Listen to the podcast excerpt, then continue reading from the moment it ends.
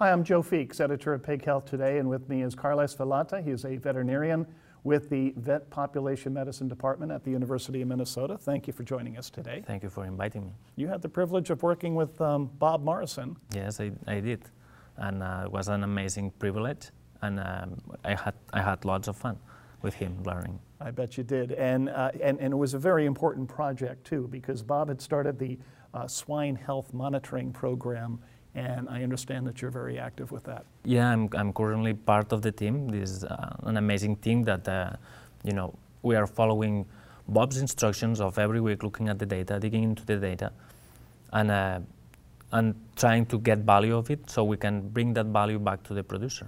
And this is what we're trying to do. What are you, exactly are you doing to, to monitor PRRS? So we have a guideline that is, is described in the, in the ASB, and we you know, different companies are trying to follow that. They have their own, their own different ways of approaching that, but then we are translating that into a more general way of understanding that. So everybody can understand what the other is doing. And uh, these producers and vets, they are sending the data weekly, and then we incorporate that into our database. And then from there, we, we look at the different trends. We, we create the report, the weekly report on Fridays. So this is another thing that uh, Bob wanted to do, like no matter what, the report goes out. So every, every week we are putting a lot of effort in, in doing that report, no matter if we have meetings or we attend conferences.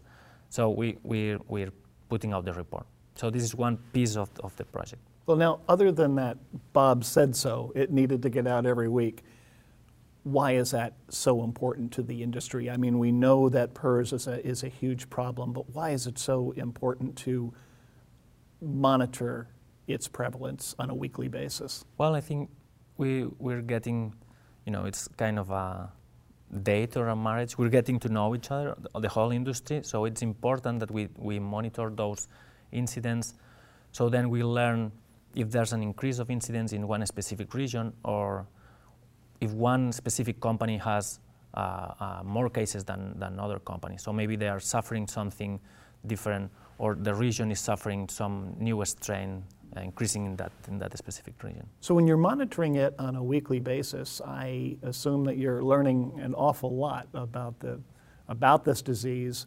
But what specifically are, are you seeing? Or are there any, any surprise trends with PRRS? Well, one of the last questions that we are trying to solve is um, why there are summer breaks. So this is something that um, in the past, um, Steve Tousignant, who, who published that, said that this is a repeatable pattern, and it's, it's true, it's really true. It's increasing always in the winter, probably mm-hmm. for the weather conditions, due to the weather conditions. But also we are seeing every year a number of summer outbreaks, and um, we don't know what are causing those. So this is a, a, a, question that we are getting from the producers, and, and this is a question that we are trying to answer in the future. And, and do you think it's, it's really a case of you seeing more PRRS in summer, or have the diagnostics just become that aggressive and frequent where you're just picking up more of the PRRS that was there all along? So diagnostics, I think it's improving.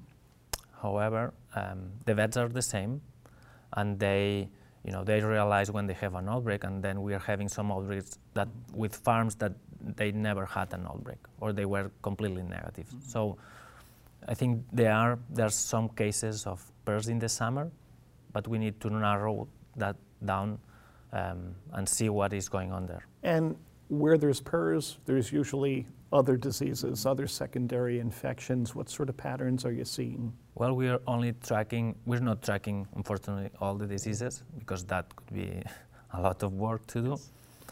We, the other disease that we are tracking is PD. PED. Yes, and we're seeing also a repeatable pattern, and we're seeing like a consistent seasonal pattern as well. And what specifically are you seeing there? I mean, it, it tends to be more of a winter disease, doesn't it? Mm-hmm. Like I think, well, most of the viruses, not all of them, but uh, tend to be during the winter. The cold keeps them alive somehow. So we're seeing that, that probably there's more transmission uh, with PED. And what about PED in other seasons? Is it possible for it to rear its ugly head in spring or summer, for example. We have seen that, but maybe not at the extent that we are seeing PRRS. So, are we any closer to having you know, real-time testing for, for PRRS? Real time, that is a, an amazing word that everybody talks about. Yeah. I think we are we're getting closer. We're getting closer every time, but um, it's going to be challenging. Now, PRRS is a complex subject. Uh, we've learned a lot about it over the past 20, 25 years, but in, in your mind, what are the things that we still need to know? What, what mysteries do we need to unlock about PRRS? That is the one million dollar question. So we need to learn more about how where is hiding, where is hiding in the farm, where is hiding outside the farm, because we are completely lost. We have met with different veterinarians that they are performing outbreak investigation after uh, an outbreak in a sow farm, and we cannot find that smoking gun.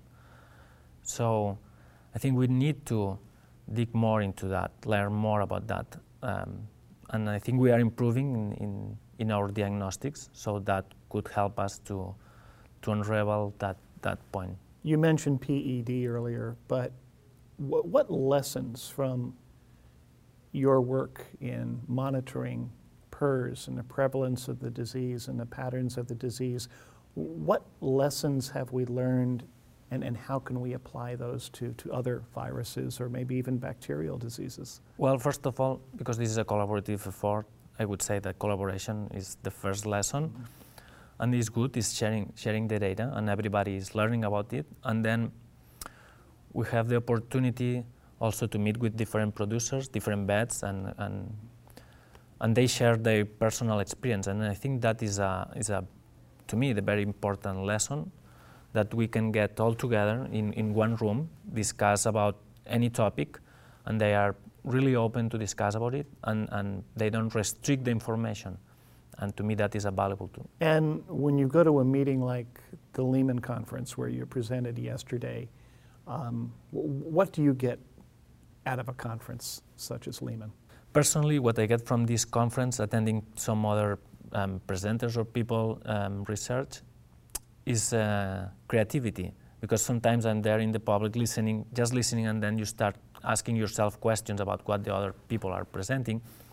And then um, I think this is a good opportunity to, to you know, review things and then have your own ideas about different projects that you can move forward. Now, I mentioned at the top of our discussion you had the privilege of working with Bob Morrison.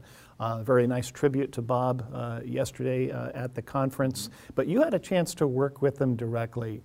Tell us something we don't know about Bob Morrison. Well, I don't.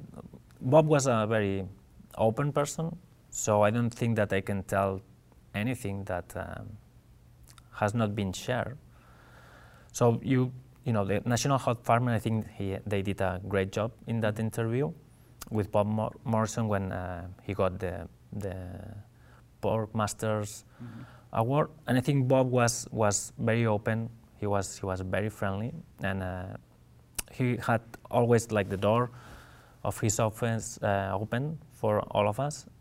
And I think we had uh, lots of fun. So as I, I was commenting before, so for example, um, he was the one who interviewed me in um, for and, and, he offered a position after after that. And then when we went out uh, one day to dinner, he said, "You did such a lousy job in that interview."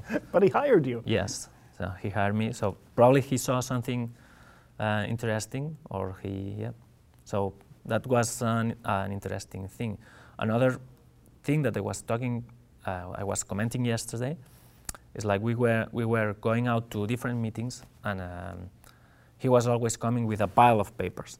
So we had three um, hours of road ahead of us. So he was coming with a pile of papers, and then, you know, after we left Minneapolis uh, and grabbed a, uh, a, cup of coffee, mm-hmm. he started a meeting, a three-hour meeting, and he, we were always discussing um, whatever had in, in his mind. So we discussed proposals, we discussed uh, emails, we discuss meetings, we discuss different types of things. But then in the, in the way back, because we were ran out of papers, uh, then he was saying, "So, what did you learn about this meeting? Tell me three things that you learned about this meeting." And then he started asking the different people that were in the car, but uh, he was not answering that question himself. And then, because uh, we were asking him, "So, what did you learn, Bob?" And he was saying, um, "Well." I mean, you, you have said all the answers, you know, all the interesting things that, that uh, we had at this meeting. And then we were making fun. And he was trying to change the topic, not to answer that question, but we were pushing forward. So at the end, he had to made up something.